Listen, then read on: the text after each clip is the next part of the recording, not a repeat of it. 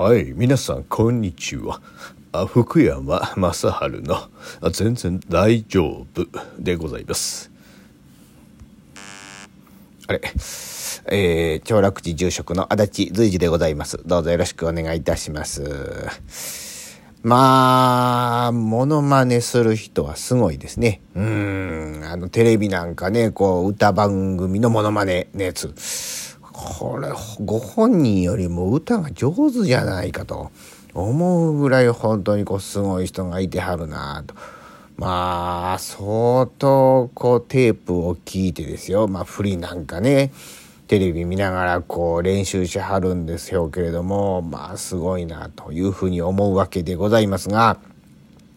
私があの、福井県にありますあの、永平寺で修行していた時に、まあ、ご住職であられました、えー宮崎駅保禅師様がですね、よくおっしゃっておられました言葉がございます。一日のマネは一日のマネ。三日のマネは三日のマネと。一生真似すれば本物であると。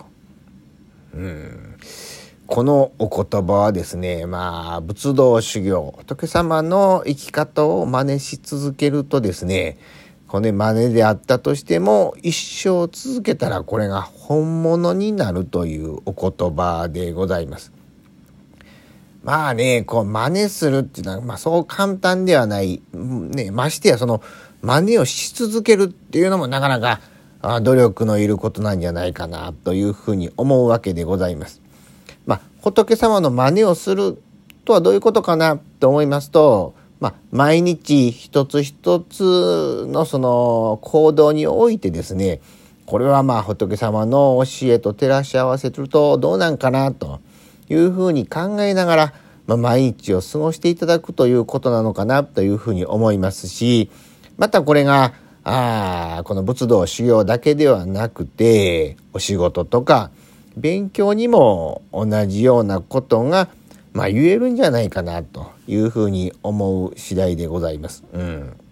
まああの精進ねという言葉がありますね。精進料理とかの精進。まあ、精進の精という字はですね、あれあの、精米の精と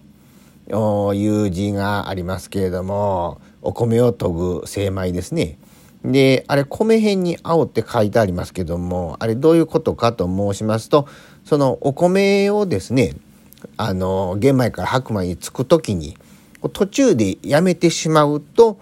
あの、なかなかうまくつけないんですって。うん、で一生懸命続けて続けてず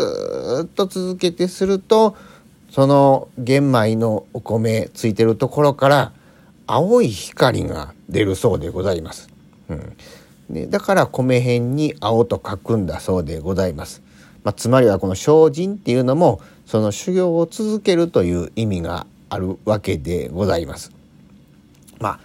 ね私も頑張って勉強して、えー、モノマネじゃなくてですね、えー、仏道修行を精進してまいりたいというふうに思う次第でございます。